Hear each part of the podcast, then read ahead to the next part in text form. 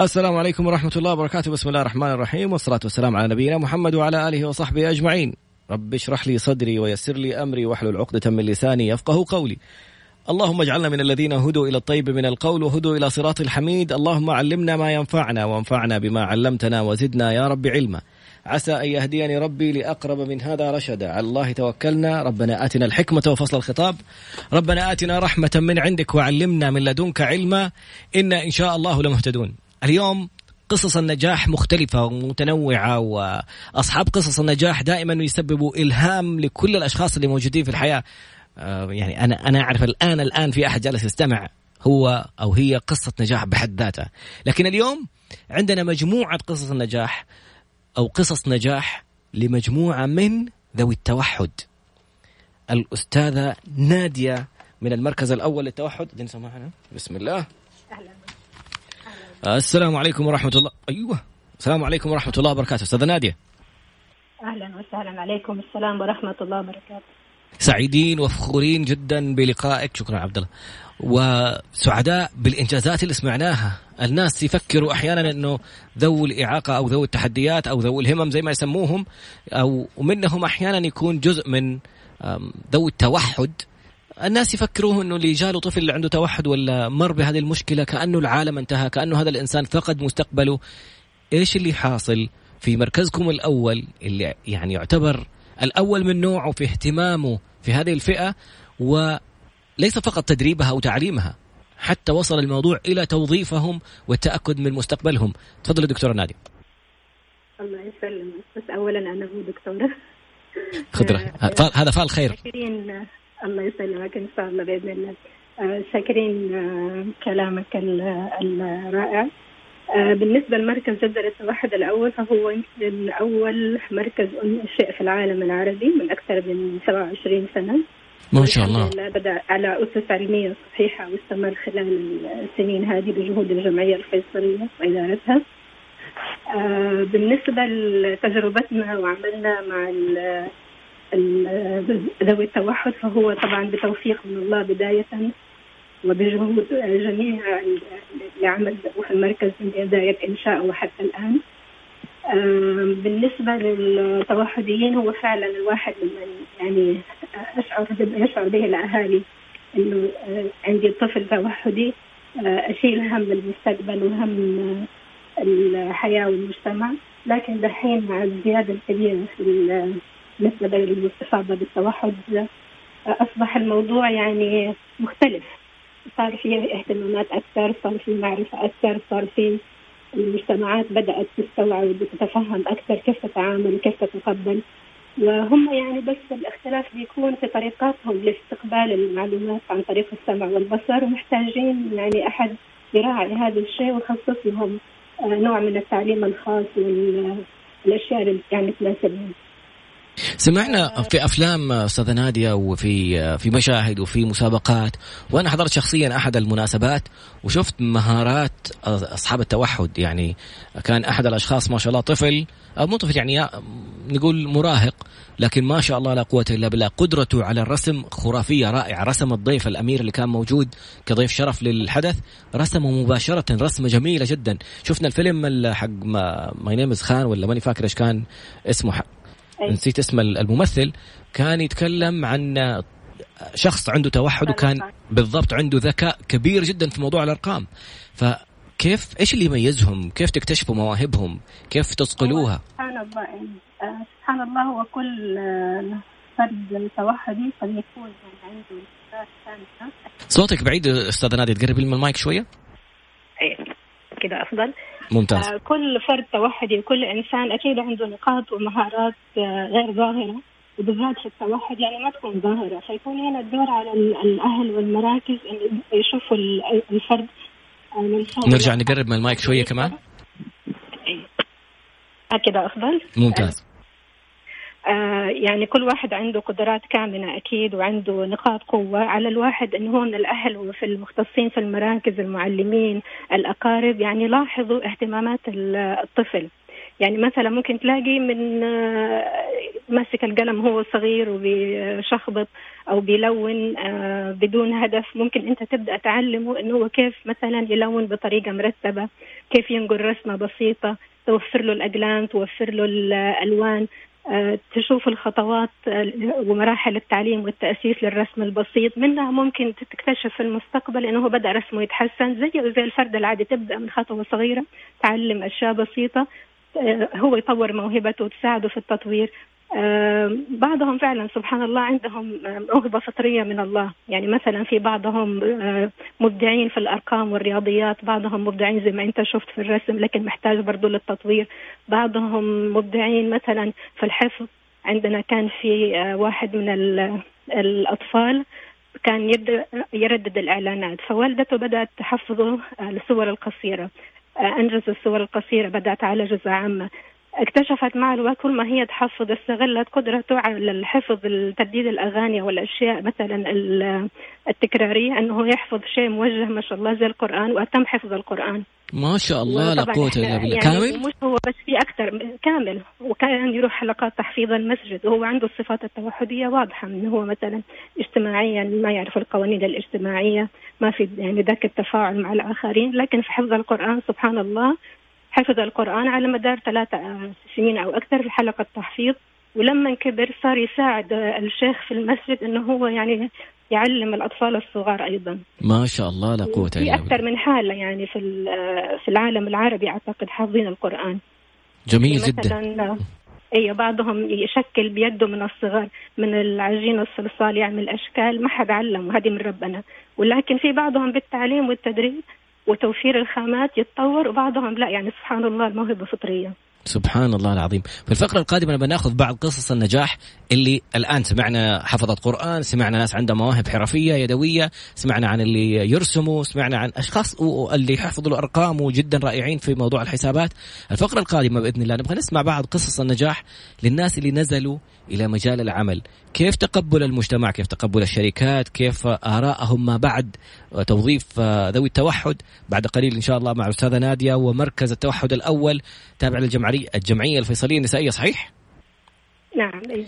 إنجازات رائعة لهذه الجمعية اللي يعني كنا سعداء في تغطيات مختلفة بدأتها من حرف يدوية لأسر منتجة وتوطينها للمواد الغذائية اللي تباع بأسعار مخفضة للأسر المنتجة وغيرها من المبادرات الرائعة فعلا لهذه الجمعية. بعد قليل نتابع مع مركز التوحد الأول وقصص نجاح لذوي التوحد، كيف نزلوا كسروا الحاجز وصلوا إلى أنهم أصبحوا موظفين منتجين. ما بوظفهم مجاملة ولا أوظفهم مجرد أنه عمل اجتماعي، لا، يستحقوا أن يكونوا في هذا المنصب. بعد قليل إن شاء الله.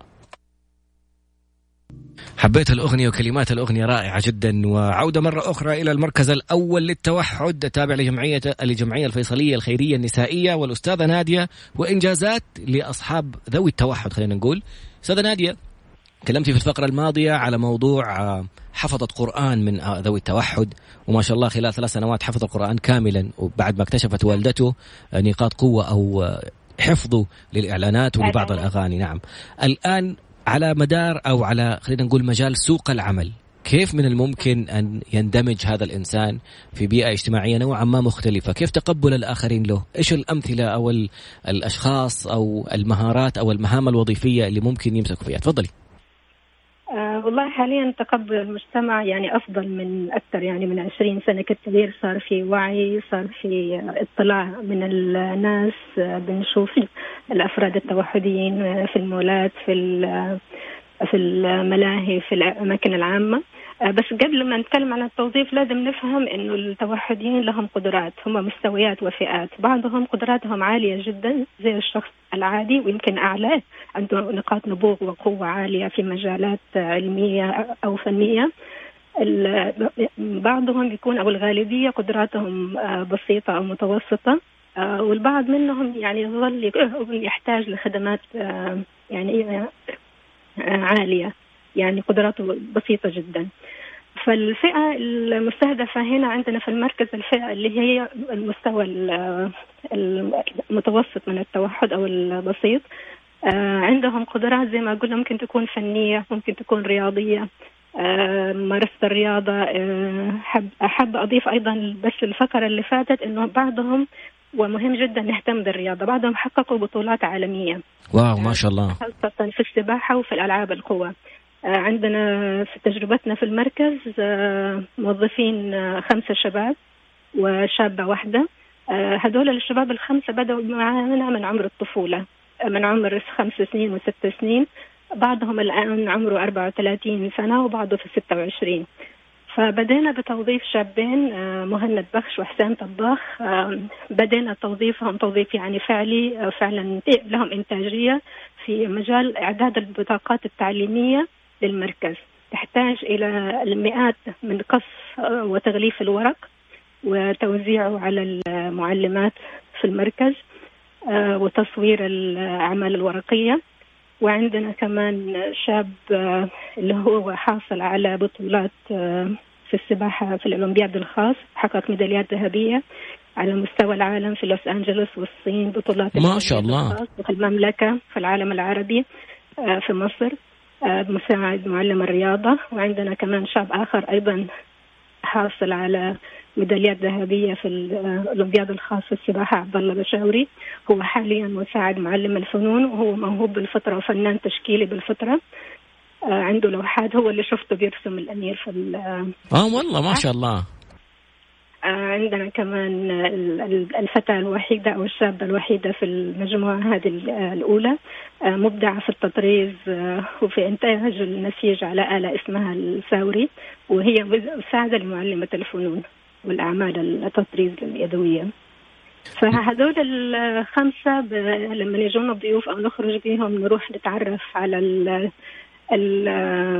المراكز الفنية، أو نطلع بهم في المولات والأسواق ونكلم الناس عن قدراتهم وإنجازاتهم. بينبهروا ويعجبوا يعني ما شاء الله بقدراتهم، إلا أنه لسه يعني لدى الشركات ما في لسه يعني الجرأة أقدر أقول إن هم يوظفوا أو يكتشفوا إيش عند الشباب الآخرين. يعني مو بس الشباب اللي عندي، في غيرهم، في بعضهم يعني عندهم قدرات مختلفة، قدرات قد تكون أعلى. بعضهم من عندنا بيروحوا لمدارس الدمج وبيدرسوا منهج جزئي أو كامل المنهج. واحد من الشباب اللي عندنا عبدالله بشاوري بدينا معاه المنهج الدراسي أولى وثانية وثالثة ابتدائي، وبعد كده لما شاف المعلمين إنه يقدر يكمل المنهج كله في مدرسة عادية أخذوه في المدرسة وخلص الثانوية العامة وأخذ تقدير جيد جدا. فإذا هم قدرات، يعني إذا أنت شفت الطفل أو الفرد التوحدي إنه هو عنده القدرة على إنجاز المنهج الدراسي كامل، يأخذه كامل، ممكن يروح الجامعة يتخصص في شيء معين. في مجموعة منهم تقدر، في مجموعة لا يكون لها زي في مركزنا أهداف تعليمية تفصل على قدراتها بناء على نقاط القوة والضعف، إيش هيستفيد منه. فمعظم الأعمال ممكن يستفيدوا منها زي ما قلنا حسب القدرات وحسب البيئة اللي هيعمل فيها. هم إذا تعلموا الترتيب والتصنيف بطريقة صحيحة هتلاقيه يحافظ لك على النظام والترتيب أحسن بما أنت علمته، فتصلح لهم الأعمال اللي فيها الترتيب والتنظيم. عندك مثلا غير الأعمال الفنية، غير الأعمال الرياضية، فأكثر من جانب الحقيقة.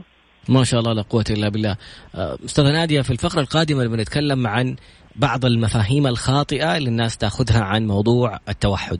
هل التوحد يعني أحد التعليقات اللي الأستاذة صفاء بتقول إنه من أسباب التوحد إنه الأم تترك ابنها قدام التلفزيون طول الوقت، فهل هذه المعلومات صحيحة؟ هل هو بسبب الغذاء؟ كثير يتكلموا عن الغذاء.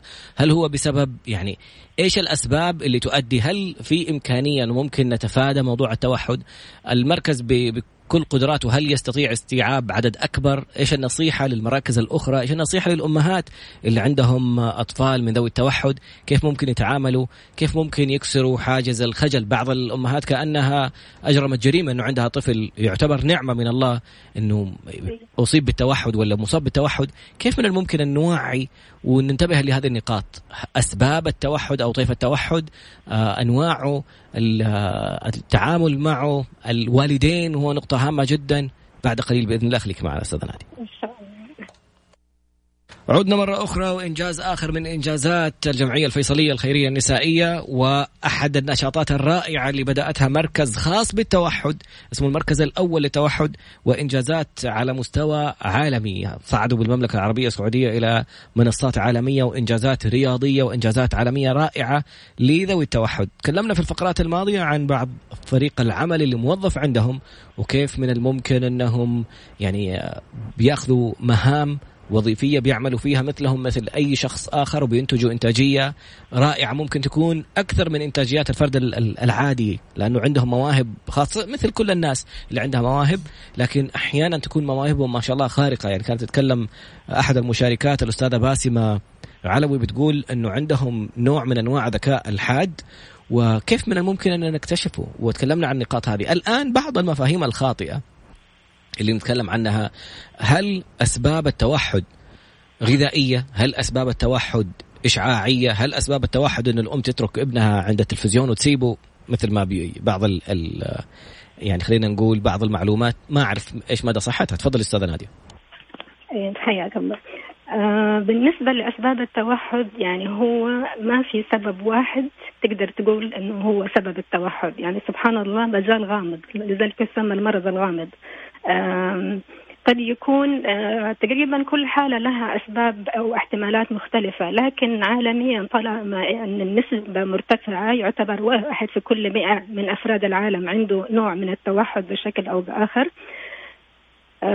بيكون ممكن يكون التلوث في الجو بصفة عامة، المواد الكيماوية في المياه، في الهواء، قد يكون كمان الموجات الكهرومغناطيسية اللي هي في الجوالات وأبراج الضغط العالي وغيرها كثرت يعني أكثر. قد يكون أسباب وراثية، انتقال جينات وراثية من أحد الأبوين، أو قد يكون سبحان الله نفس الجنين يحصل طفرة جينية بتغير شيء يسبب التوحد داخل مرحلة الجنين. فالأسباب ما في يعني سبب واحد، يعني سبحان الله. أما اتهام الأم والأهل أنهم السبب في التوحد، ما هو يعني شيء يعني علمي مثبت أو حقيقي أو يعني ممكن نلقى عليها اللون، طبعا لا.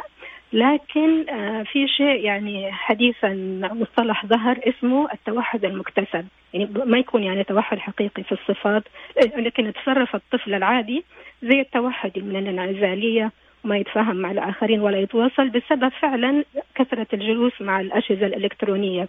تلاقي الطفل من عمر شهور ماسك الأجهزة دي. جدا نقطة حابة ألفت ليها كل الآباء والأمهات، إنه الطفل خلوه يعني بعيدا عن الأجهزة بداية أول 2-3 على الأقل، يكتشف زي الطفل العادي، يستكشف ويشوف ويلعب ويعني متحرك. أما إنه يعطي الطفل مرحلة الشهور الأولى 6-8 شهور ماسكين جوالات وأيبادات، متى يتعلم، متى يكتشف العالم، فصار في شيء اسمه توحد مكتسب. لكن نرجع للتوحد الفعلي اللي هو فعلا بيكون اضطراب في النمو العصبي يسبب أنه هو يستقبل المعلومات البصرية والسمعية والحسية بطريقة مختلفة، بتشكل له صعوبة في التأقلم مع الحياة والبيئة اللي هو عايش فيها. هنا بيكون هذا الشيء يعني حقيقي. فالأسباب إذا ما هي محددة، لكن هي احتمالات. بالنسبة للأكل فعلا في بعض الحالات اكتشفوا أنه في بروتين في القمح وبروتين في الحليب يسبب نوع من الخمول في الأعصاب. جلوتين؟ العصبي. أيوة، اللي هو الجلوتين القمح وكازين الحليب، هذه البروتينات.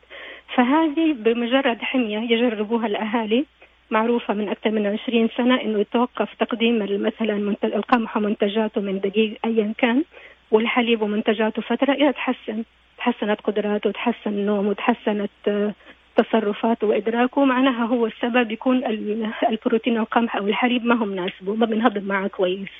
سبحان الله. واحدة من الأسباب، هذه أحد الأسباب. على قولك كانت معنا أحد قصص النجاح اللي عندها ابن توحدي، ومجرد ما عدلت له على قولك وجباته الغذائية أو نظامه الغذائي، الابن اختفت منه مظاهر التوحد تماما. ايوه، هذا في او خفت نقدر نقول الاعراض عليه، لكن هذا مش الكل. البعض يكون فعلا هذا السبب او المسبب. بعضهم يكون الملونات الغذائيه، الحلويات الملونه، السكر الكثير، ممكن يكون يعني مش بس القمح والحليب زي ما قلنا الملونات، فالحميه الغذائيه. بعضهم يكون فاقد عناصر معينه اللي هي مثلا يعرفوها الاطباء في تحاليل معينه، إذا توفرت كمكملات غذائية بإشراف طبي وأخصائي تغذية يتحسن عنده الصفات. الموضوع كله يرجع في النهاية للخلل والاضطراف بطريقة عمل المخ والأعصاب. إذا تحسنت طريقتها بتحسن أداء الطفل، لكن كمان ما يمنع إنه هو تنظيم الوقت، تعليم المهارات الأساسية، عدم تعريضه للأشياء اللي بتضايقه من أشياء سمعية وبصرية تضايقه مثلا أصوات عالية، إزعاجات. هذه كمان بتساهم إن هو يتعلم ويتأسس يعني في الأشياء اللي هو فاقدها كفرد.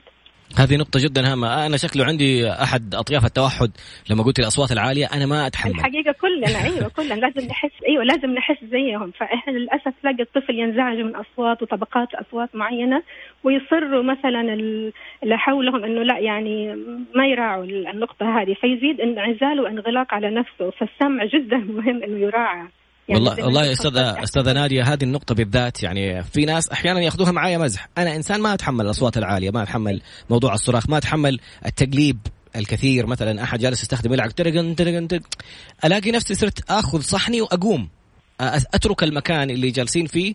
هم يفكروا أنا صرت أتحجج بالتلفزيون، أنا رايح أتفرج تلفزيون ولا شيء، أنا جالس أبعد عن الصوت لأنه حقيقي ماني قادر أتحمله. وأصوات الأطفال ما شاء الله. تفضلي.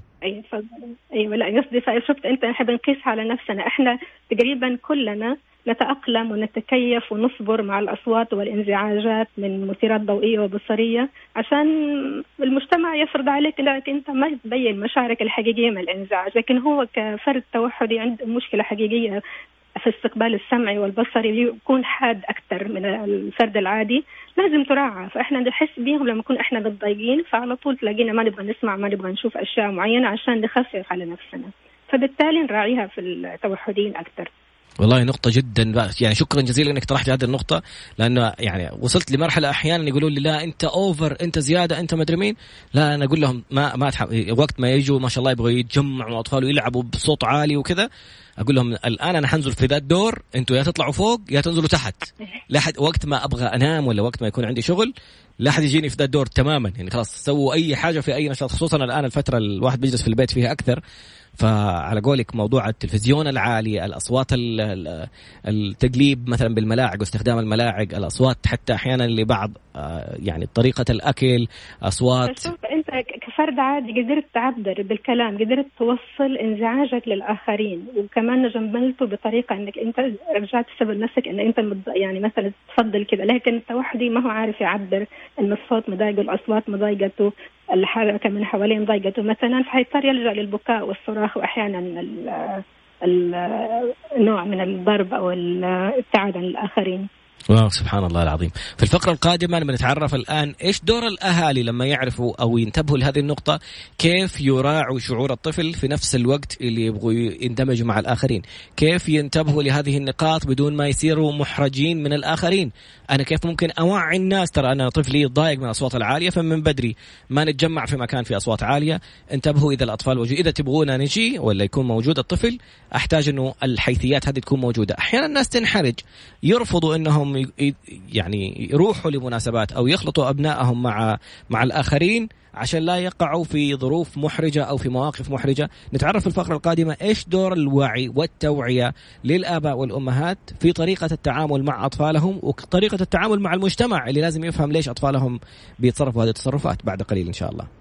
عدنا مرة أخرى مع الأستاذة نادية إبراهيم من المركز الأول للتوحد، التابع للجمعية الفيصلية الخيرية النسائية، وإنجازات رائعة ومعلومات رائعة بصراحة بيشاركونا مع في المتابعين. الأستاذة باسمة علوي أخصائية تغذية بتقول فعلا بيلاقي الجسم أحيانا خلل في التخلص من بعض السموم وبعض الأشياء زي ما قالت عليها الأستاذة نادية في الفقرات الماضية على موضوع الألوان الصناعية اللي موجودة في الحلويات، كثرة السكر، الجلوتين وغيره من الأشياء اللي موجودة في منتجات قمحية أو في منتجات الحليب، في بعض المواد اللي ما يقدر يتعامل معها الجسم. هذه جزء أو نوع من أنواع التوحد ممكن يتعالج بالغذاء.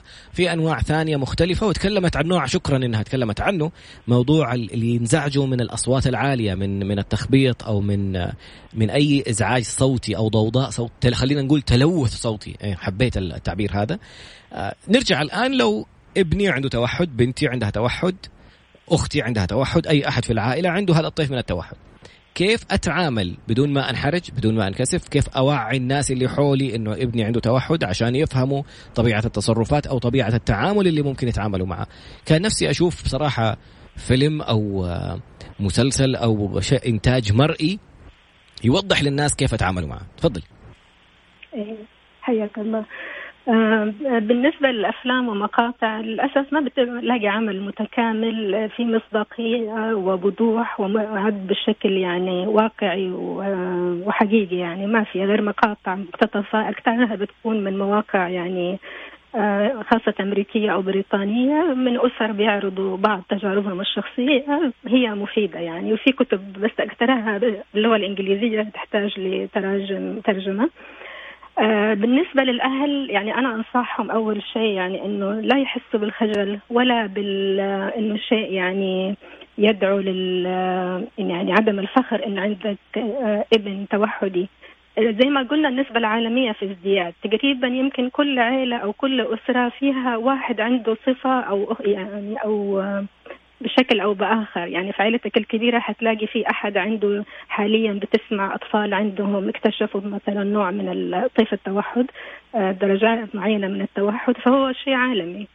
فبالنسبة للتوعية الأهل، الأقارب، الأخوات، الخالات، العمات، أبناء العم والخالة ممكن يساعدوا، هم من مراحل مبكرة دعمهم مهم، هم اللي بيساعدوك يكونوا لك المجتمع الصغير اللي تبدأ به في الزيارات. بالنسبة للفرد التوحد زي ما قلنا غير التلوث السمعي كمان التلوث البصري من إضاءات ومن حركات كثيرة حواليهم. بالنسبة للخروج في المجتمع يعني يفضل مثلا أول شيء تعد الطفل نفسه أو الفرد التوحدي، لما أنت حتخرجه لبرا هو بالكلام ما حيفهم إحنا رايحين غالبا، يعني ما حيفهم إيه بالكلام إحنا رايحين المكان الفلاني أو السوق الفلاني أو عند الأقارب الفلانيين. توضح له إياها بصور، أكثرهم يعني يفهموا عن طريق البصر، تعليمهم قوي جدا عن طريق التوضيح البصري أكثر من السمع، لأن تحليل السمع عندهم للكلام ضعيف، يختلف طبعا من شخص لآخر. تبدأ توري له إحنا رايحين المكان الفلاني بالكلمة والصورة، توري له صورة المكان أو صورة الشخص اللي رايحين عنده. تبدأ زي ما قلنا بخطوات، يعني مو ما يجي الموضوع إنه هو الطفل العادي حتاخده وتجلسه بالساعات في المكان. تاخده في البداية زيارات قصيرة عند الأهل أو الأقارب، تشوف استجابته، مبسوط متضايق، إذا قدرت تخفف الانزعاج اللي حواليه بنصيحات الآخرين كيف يلعبوا معاه أو كيف ما يزعجوه.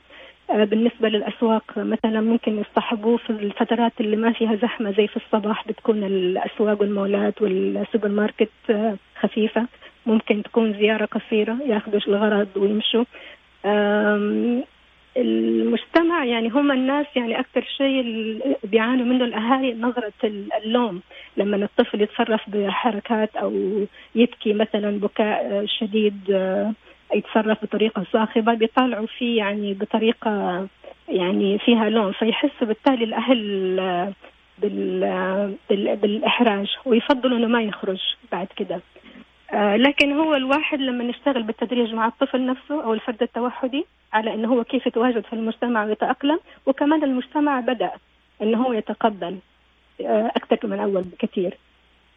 جميل جدا. كمان تفضلي. ممكن لو أنت نصيحة كمان بالنسبة إذا أنت لاحظت أن الابن بيتضايق من الأصوات في الخروج بالذات في المولات في الأماكن العامة أو حتى في البيت، في نوع من الهيدفونز أو السماعات اللي هي تغطي الأذان تخفف شوية من الانزعاج اللي حواليه، فهذه بتساعد في ممكن بعضها تشغل موسيقى معينة أو يستمع لأشياء معينة بتعزل شوية عن الأصوات اللي بتضايق، وهذه بتنفع كمان في تخفيف التصرفات اللي بالنسبة للأهل غير مرغوبة لما يرجع، إذا كان سببها السمع إنه هو متضايق من أصوات معينة. والله فكرة رائعة، مع إنه هذه طالعة أصلا موضة، تلاقي الناس ماشيين وحاطين سماعات منها كأنه متبع الموضة ومنها علاج. أنا جبت لي الفكرة هذه يبغالي أسويها لما يكونوا في الأطفال. هي مطبقة كتير، أيوة مطبقة كتير برا، يعني في بعضها بس تعزل الصوت وبعضها إن فيها موسيقى حسب تفضيل الطفل أو الفرد.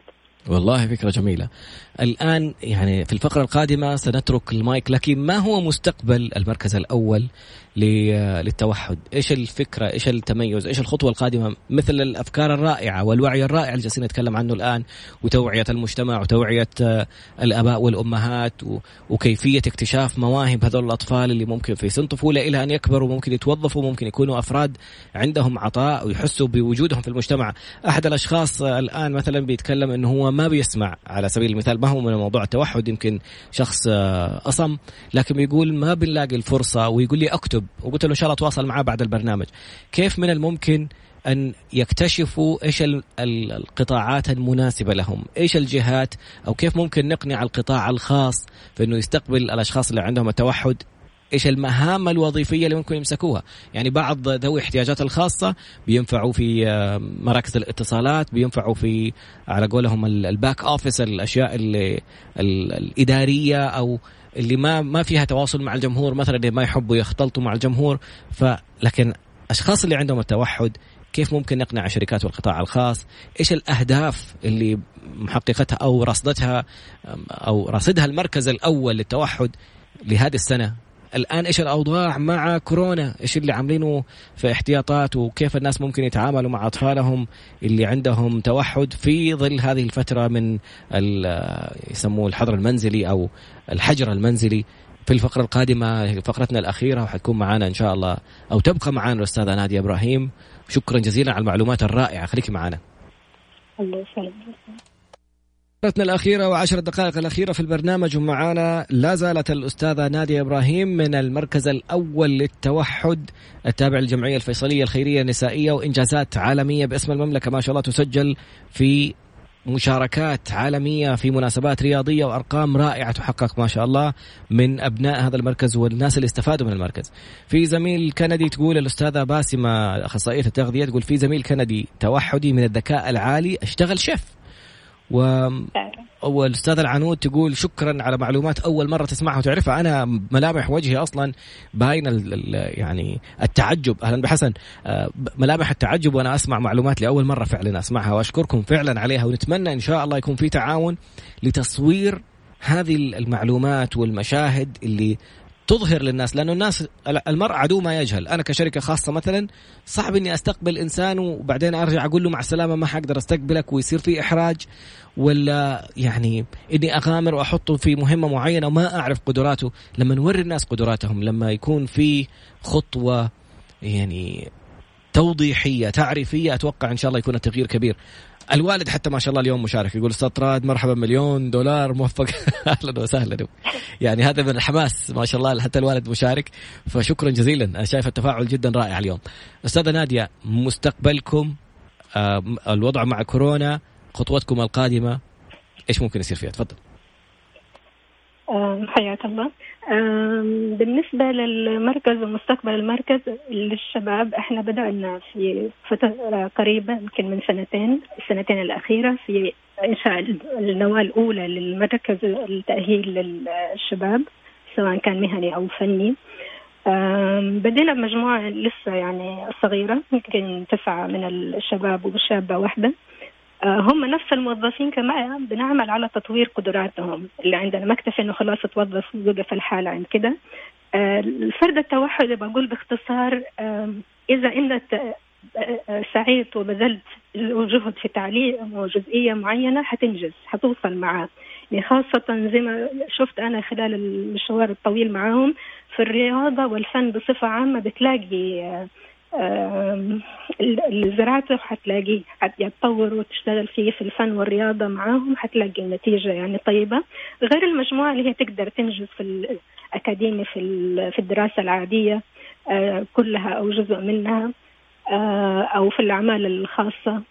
لكن أكثر وأهم عامل النجاح الوالدين والإخوان الله في البيت، أهم معلم وأهم مدرب الأم والأب والإخوان فعلا. والمركز بيحط لك النقاط الأساسية الرئيسية، يشتغل على نقاط القوة والضعف، يلفت الانتباه للأهل، يشتغل معك على التواصل، تطوير الكلام واللغة إن وجد. لكن في النهاية الوقت الطويل من 24 ساعة 4-6 ساعات في المركز والباقي كله في البيت وفي الإجازات الطويلة. فإذا دور الأم والأب هو أهم شيء، ما في كلام. فهم سعيهم لتطوير نفسهم والاطلاع والتثقيف والجهد اللي بيعملوه في المستقبل حيرجع لهم إن شاء الله. الأهم شيء في الفرد التوحدي مش بس إني أنظر لأنه هو بس يتوظف لما يكبر، يكون هم رقم واحد يخدم نفسه، يقدر يساعد في الأعمال البسيطة في البيت. من هذه الأشياء البسيطة والمسؤوليات البسيطة ممكن تخرج للمجتمع تشوف استجابته. الفرد اللي يقدر يشتغل برا يكون هو مرن أكتر من التوحدين، عنده مرونة أكتر، عنده تأقلم أكتر، كلها بتجي بالشغل والجهود بالتدريج. فاللي احنا بنسويه في المركز ان احنا حاليا توعية المجتمع، ومنها رجال الأعمال والشركات والقطاعات الخاصة. احنا نبغى نعمل معاهم، نتمنى شراكة مجتمعية، إتاحة فرص التدريب. انت عشان تكتشف قدرات الفرد التوحدي زي ما قلنا هم مستويات، بعضهم مستوى عالي من الأداء وبعضهم متوسط أو بسيط، لازم هم يعني يتيحوا المجال للتدريب في الشغلات اللي يقدروا يسووها الأفراد التوحدين زي ما قلنا الأعمال المكتبية البسيطة المساعدة، الأعمال اللي فيها ترتيب، الأعمال اللي فيها في المحلات في المولات، الأعمال اللي فيها ترتيب، الأعمال اللي فيها تصنيف، وهذه القدرات اللي هي المتوسطة بتكون. أما القدرات العالية فبعضهم لهم مجالات ما تفضلت، يكون مثلا وصل يكون شيف، ممكن يكون في العلوم له شيء معين، بعضهم ممكن يكون يعني بارع في حاجة نتيجة عمل الأهل وتوجيه المراكز اللي بيكون بيتدرب فيها. فأنا أتمنى من الشركات والمؤسسات إن هي تتيح التدريب من خلال المراكز، يعني يجي أصحاب الأعمال يزوروا المركز ويطلعوا على الشباب وهم في عملهم العادي، وبعدين يكون في الشركات والمؤسسات في أوقات معينة من السنة ومن اليوم من الأيام تدريب، فهم بيشوفوهم في الطبيعة كيف بيتصرفوا، وهم كمان بيتعلموا كيف يعني يتصرفوا معاهم، ويكون الفائدة للطرفين. من هنا تبدأ توعي أكثر، من هنا يكون في مصداقية للعمل في المستقبل والتوظيف. فكرة رائعة ما شاء الله. فهو أهم شيء إتاحة التدريب على أشياء يعني ممكن بتكون بالتعاون والاتفاق مع المركز، يعني نتفاهم في صيغة معينة على إيش نتدرب وفين نتدرب، مع أهم شيء يعطونا الفرصة بس. والله وتستحق الفرصة، الموضوع مو مجاملة. لكن السؤال الثاني، يعني كونكم تابعين للجمعية الفيصلية الخيرية النسائية، فما هي مصادر دخل المركز الأول لتوحده؟ يعني ما شاء الله شايفين أنه في تحديات اقتصادية أحيانا تحصل في المجتمعات مع تغير الظروف، مع الآن اللي ساير مع كورونا على مستوى العالم، مع موضوع الحروب، مع الاقتصادات يعني المختلفة والمنخفضة أحيانا تواجه تحديات عالمية. ما هي مصادر الدخل؟ كيف ممكن إذا شخص مهتم أنه يدعم هذا الفكر الرائع، يدعم هذه الإنجازات، يبغى يوصل هذا العلم لشريحة أكبر، كيف ممكن العلم اللي عندكم والقدرات اللي عندكم تتصور وتنتج؟ فهذه كلها حتدخل في تكاليف ثانية. كيف من الممكن أن الدعم اللي ممكن يقدمه المجتمع إلى المركز الأول للتوحد؟ أيوة، سؤال جدا مهم، يعني هو كبير لكن إجابته الفعلية ما هي عندي للأسف، حتكون عند أحد من العلاقات العامة عندنا ومن إدارة الجمعية. فلو حابين تعملوا حلقة تانية معهم يفضل أنهم يعطوك الإجابة الواضحة والقوية والفعلية، يعني كيف تحصل على الدعم كده، لأن كوني بعيدة عن الجانب الإداري. لكن هو فعلا إحنا في دعم بيكون من رجال أعمال وقطاعات كبيرة حصلنا عليها من لكن ما عندي للأسف حاليا معلومات كافية واضحة، فأتمنى أنك تكمل اللقاء في حلقة ثانية معهم. هل ممكن كيف نتواصل معاكم كمركز؟ هل لديكم أرقام اتصال أو وسائل تواصل اجتماعي الناس ممكن تسأل عن طريقة الدعم؟ موجودة على أيوة، موجودة على الموقع المركز كل المعلومات، من أرقام اتصال، من مين المسؤول. عندنا قسم العلاقات العامة في المركز، وفي كمان الجمعية الفيصلية عندك المتمثلة في الإدارة والعلاقات العامة، فهي كلها ممكن تجيب عن هذا السؤال. لكن أنا أتمنى فعلا نخصص حلقة للمسؤولين عن هذا الشيء في المركز والجمعية يعطوك الإفادة أكبر، لأن هذا موضوع كبير جدا يعني ومهم، والمعلومات اللي فيه لازم تكون دقيقة. جميل، احنا ممكن نوصل حتى لوسائل التواصل الاجتماعي او موقعكم الالكتروني ونتابع ان شاء الله. يقدروا الناس يتواصلوا الآن فالفكرة استاذة نادية؟ ايوه الآن ممكن.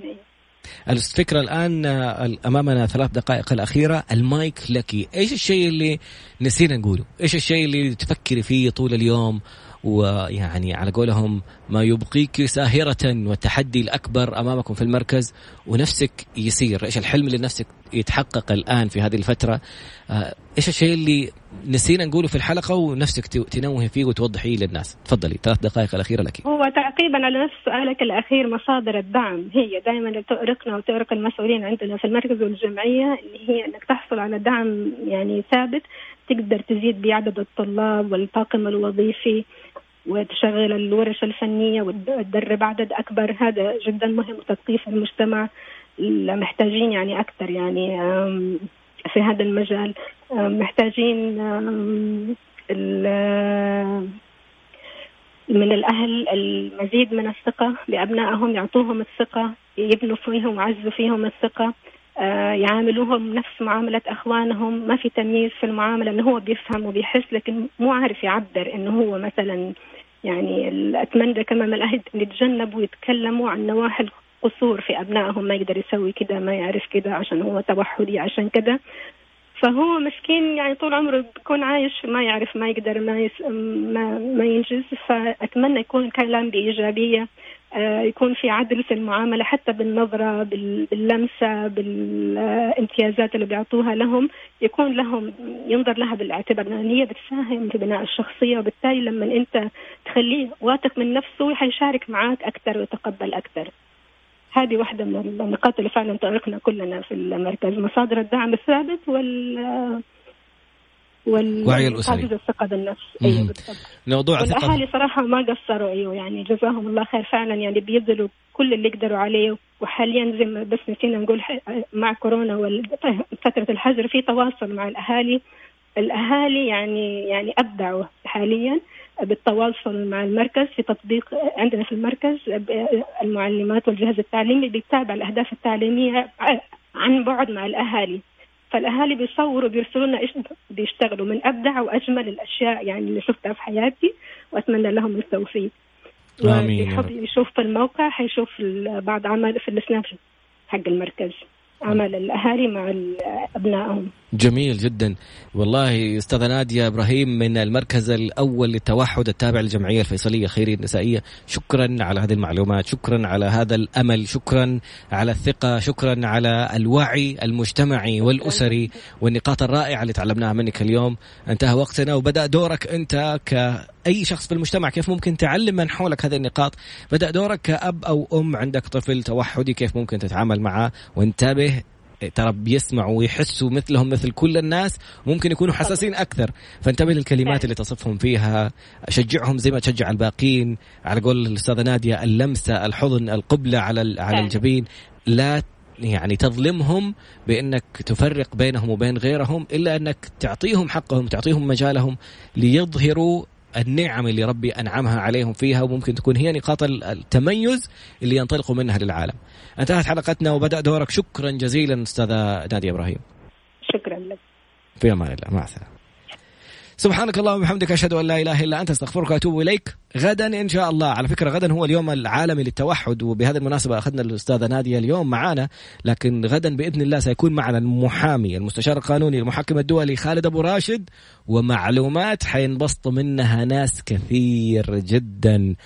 بعد الاتصالات اللي وصلتنا كانوا أشخاص يقولوا شركاتنا بتجبرنا أننا نوقع إجازة بدون راتب، هل هذا الموضوع قانوني ولا لا؟ استمع واستمتع غدا بإذن الله. في أمان الله، والسلام عليكم ورحمة الله.